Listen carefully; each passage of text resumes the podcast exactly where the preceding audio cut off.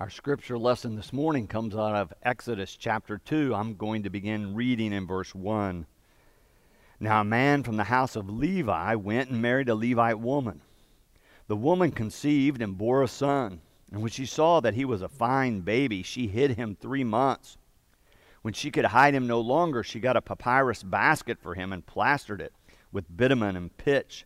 She put the child in it and placed it among the reeds on the bank of the river. Her sister, his sister, stood at a distance to see what would happen to him. The daughter of Pharaoh came down to bathe at the river, while her attendants walked beside the river. She saw the basket among the reeds and sent her maid to bring it. When she opened it, she saw the child. He was crying, and she took pity on him. This must be one of the Hebrews' children, she said. Then his sister said to Pharaoh's daughter, Shall I go and get you a nurse from the Hebrew women to nurse the child for you? Pharaoh's daughter said to her, Yes. So the girl went and called the child's mother. Pharaoh's daughter said to her, Take this child and nurse it for me, and I will give you your wages. So the woman took the child and nursed it. When the child grew up, she brought him to Pharaoh's daughter, and she took him as her son. She named him Moses because she said, I drew him out of the water. This is the word of God for the people of God. Thanks, be to God. So, we've been working on this sermon series and the one before it, where we were reading through these great stories in Genesis about Abraham, Isaac, Jacob, and then finally Joseph. Remember when Jacob came along. His name was changed one night when he was struggling with a mysterious man to Israel, which means one who strives with God. This whole idea of staying engaged with God through the good and the bad, through the struggles and the victories, is a part of the theme throughout Genesis and now even on into Exodus. We didn't read chapter 1, but in chapter 1, we are reminded that Joseph was great in Egypt. After several twists and turns, he ends up there. He ends up saving his whole family, you remember. The 11 brothers all come south to be with him. They reconcile. And then chapter 1 of Exodus tells us further that they grew and multiplied in number and influence across the land of Egypt. But then chapter 1 also tells us this Joseph and all his brothers died and then a Pharaoh came into power, and that Pharaoh did not remember Joseph. That Pharaoh, or king, as some of the passages call him, was paranoid. He began to really see the Hebrew people growing in number and influence as a threat rather than as part of the prosperity and the goodness that's happening in, in their country. He began to worry that they might somehow want to take over, they might be a threat to him personally. So he went to some midwives who helped deliver the babies of the Hebrew families, and he instructed them to kill every baby born, every boy that was born to the Hebrew children. Well, the midwives did said okay, but they did not cooperate. The king was even more enraged and frustrated, so he finally said to all the Egyptians, anytime you see a young boy being born to the Hebrews, grab them and throw them into the river. He was a genocidal tyrant. He is ready to kill every baby boy because of his feeling of being threatened. So when we began to read here in chapter 2 this morning, the situation looks bleak for the Hebrew people. But we need to remember God has promised them descendants. Remember, all the ancestors had these covenant promises that if they would respond to God's leading, God would use them to bless the world. And one of the blessings would be descendants more numerous than the stars or the grains of the sand on a beach or the dirt on the earth. But rather than the Pharaoh seeing them as blessing to them and to the world, he sees them as a threat. He wants to eliminate any power, even though he's still using them as slave labor in his country. So, this story not only gives us this context of this ruthless ruler now in power in Egypt and oppressing these Hebrews, but it also gives us this birth narrative of Moses that he was born into the midst of this horrible context. But we need to know about that because later in the narrative, God is going to do significant things through Moses for the people. But Moses is not the hero just yet. He's not the hero in this story. He's only being born. His mother, sister, and Pharaoh's daughter are the heroes in the story today. But you can see the sexism of the time reflected in the text. Even though these three women are going to be the heroes of the story, none of them are named. We don't learn their names in this part of the narrative. They're all identified by the most important male in their family. But later in the story, in other places where we're being told about the history of Israel and given the genealogies, we learn the names of these women. Jochebed. Jochebed is the mom that comes up with this plan to save her son. Miriam is his sister who stands close by and takes the chance of stepping into this situation to try to save and daringly save her brother. Bithiah is Pharaoh's daughter who cooperates with these two Hebrew women to save this boy she names Moses. Jochebed, this bold mother, knowing what Pharaoh has said, devises a plan anyway to save Moses. She is the pivotal character in the narrative that we've just read this morning, this first part of Exodus chapter 2. Despite what Pharaoh says, she decides she needs to try to save this boy. Listen again to verse 2 and 3 as this part of the story is described. The woman conceived and bore a son. And when she saw that he was a fine baby, she hid him for three months. When she could hide him no longer, she got a papyrus basket for him and plastered it with bitumen and pitch. She put the child in it and placed it among the reeds on the bank of the river. She is acting on behalf of life, even though Pharaoh has ruled death has commanded the midwives and then all of his people to kill all the boys born to the Hebrew mother, she decides that she cannot cooperate with that or allow that to happen. She's going to do something different. She's going to act on behalf of life. And I think she is so creative here as well. Remember, the Pharaoh says the boys must die, throw them in the river. So technically, that's what she does. Now she adds to the formula a floating basket to save her son. But how creative that she still puts Moses in the river water as the Pharaoh had commanded. Moreover, she is courageous, though.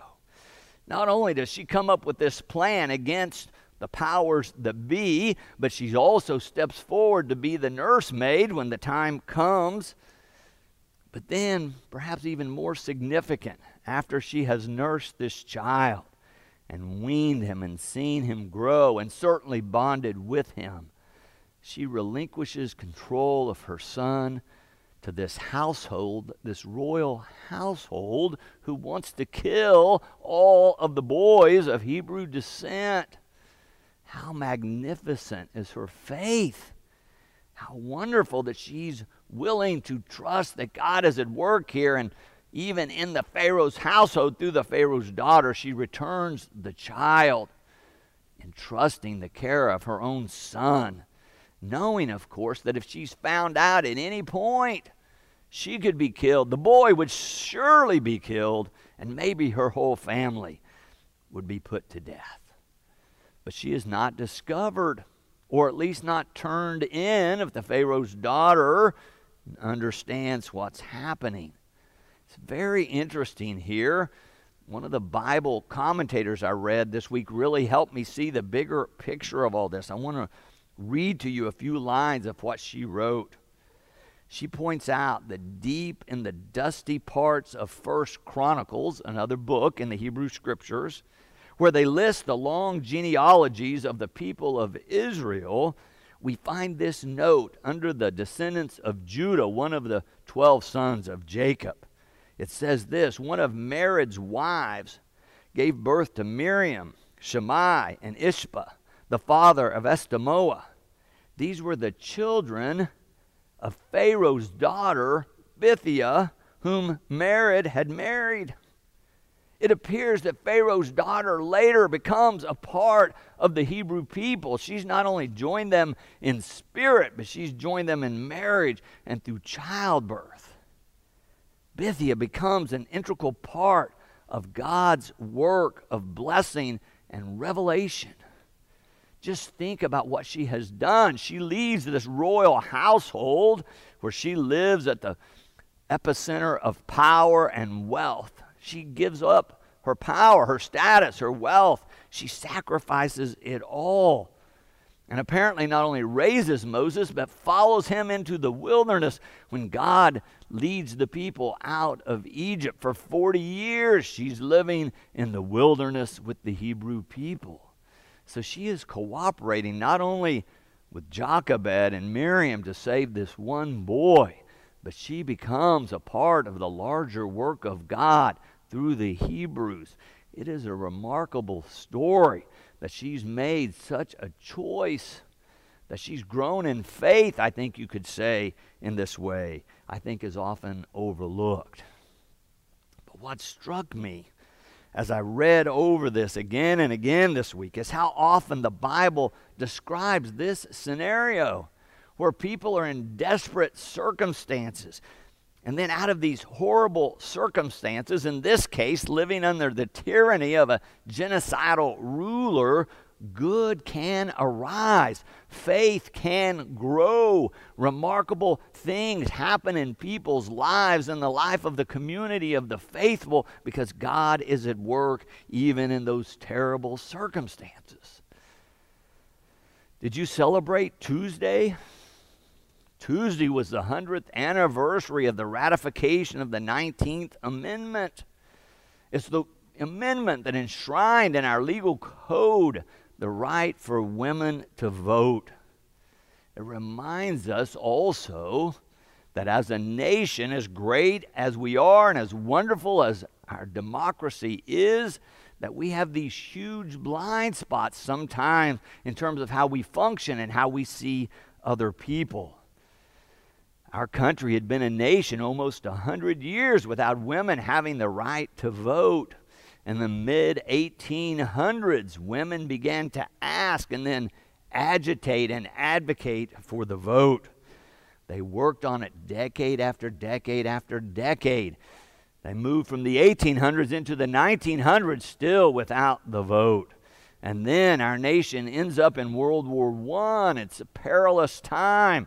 We finally come out of that. And then there's this global flu pandemic that we have all become more aware of recently because of our own pandemic, but the one in 1918 and 1919 killed 50 million people worldwide. It was devastating in so many communities. And yet, these strong and wise women persevered through all of that. So, by the time we get to 1919, 1920, Finally, Congress is taking up legislation to give them the right to vote. They continue to work on that. These amazing women, articulate women, they're writing, they're having rallies, they're having parades, they're moving around the country, encouraging men and women to think about what it means to be a part of a democracy and how could we have half the people basically in our democracy not having the right to vote. And finally, their efforts come to fruition, even though some of them during that are arrested, some of them are beaten in prison. If you haven't read the history of some of this suffragist movement, it's amazing history how these women in difficult circumstances persevere, seeing the right to vote as a pillar of our democracy, meaning that all the people get to help make decisions for the nation. Well, finally, Congress passes it, and then several of the states, Tennessee being the last, on August 18, 1920, ratify the amendment, and the women finally have the right to vote.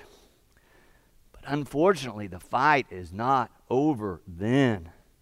Mary McLeod Bethune, African American educator, activist, and Methodist, had started, had founded a school, an educational institution for black girls in Florida. The night before the first election, when she was ready to go vote, the Ku Klux Klan visited her property, tried to intimidate her, instill fear in her, told her she had no business going to the polls the next day. These hooded Klansmen were trying to send a message not only to her, but all the women of their city in Florida. They had no business going to the polls, and if they did, bad things were going to happen.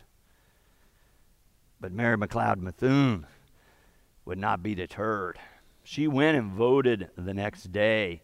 She was a strong part of this women's suffragist movement as well as a movement for education of girls and empowerment of African Americans.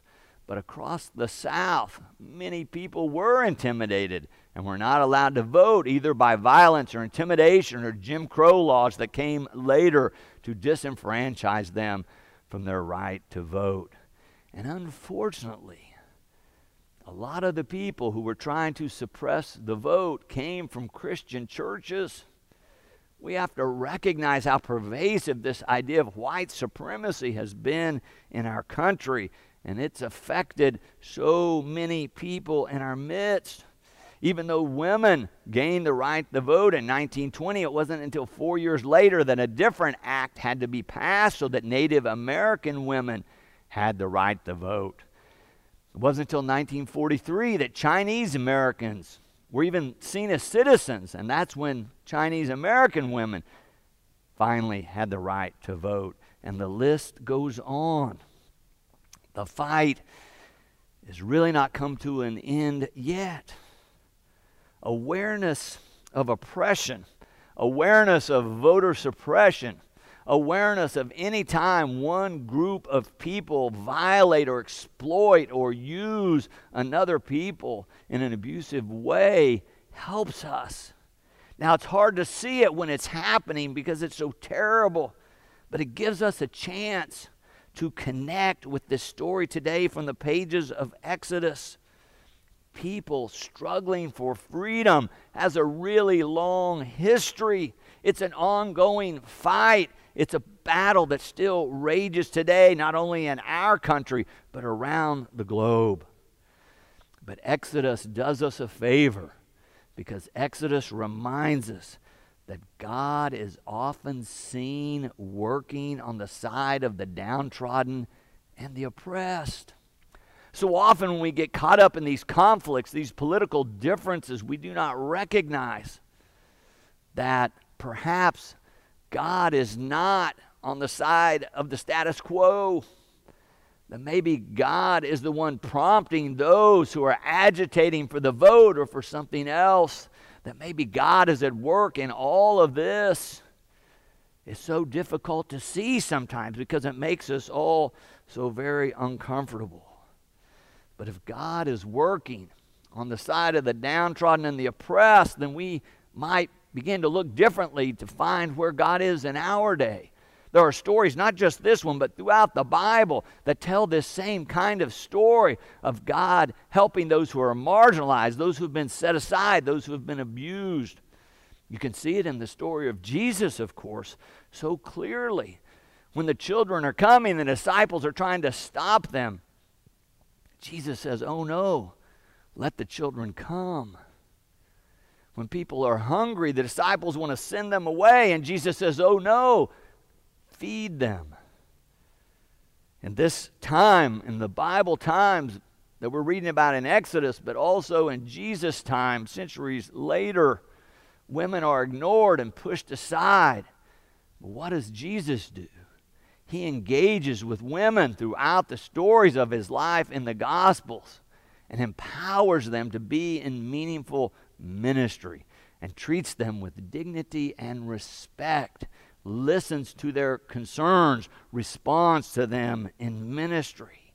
He tells the story of when a man is being beaten up, and how does it end? It reminds us that we're to be the ones who go to the aid of those who are beaten and oppressed and thrown aside. Oh, you just see it throughout so much of Jesus' story. When he's talking about the most oppressed in the world, when he calls them the least of these, he says you should give them a cup of water when they're thirsty, a plate of food, a set of clothes. He says, whenever you welcome the stranger or the immigrant or the oppressed, whenever you visit someone in prison or someone who is ill, you're not just visiting them or extending care and mercy to them, but he says, in fact, you are serving me. So whenever we begin to see the face of Christ in those who are oppressed, those who are marginalized, those who are poor, those who are put in prison, those who've been pushed aside. Anytime we begin to ask who's being marginalized in our society, who do we treat as expendable? Who is being ignored and needs aid or help or support? Who is crying out for someone to step up and help them? Anytime we do that, we're beginning to focus this biblical lens of God working on the side of the oppressed and downtrodden. Now, so often, we kind of get stuck and comfortable in our own ways and kind of like everything to be kind of calm and stable. And so, if somebody else is agitating, we get irritated, we get suspicious. Too often, we write those people off. But the biblical narrative reminds us, this one we've read today and so many others, that God is at work in mysterious ways in the world. And these Bible stories give us a new lens to look and see what might God be doing in the world in our day. And what do we need to be doing to align ourselves with God's work in the world? Exodus is an invitation to step into this holy story so that we might be a part of God's work of embodying hope to those most in need. We can be a part of God's work. Even though we don't have power, this story makes so clear that the women who are the heroines here didn't have all the power in the story, but they were bold, creative, courageous, they were willing to take a risk on behalf of life, on behalf of love, on behalf of hope. Where are you in God's story? What is God calling you to do? What invitation are you sensing through these Bible stories that we're reading? They're all talking about struggle and times of struggle and striving with God. And yet we find time after time this narrative of even out of difficult and desperate circumstances, God is present. God is at work. God is here for us. And as we respond to God, we become part of God's work in the world. Amen. And thanks be to God.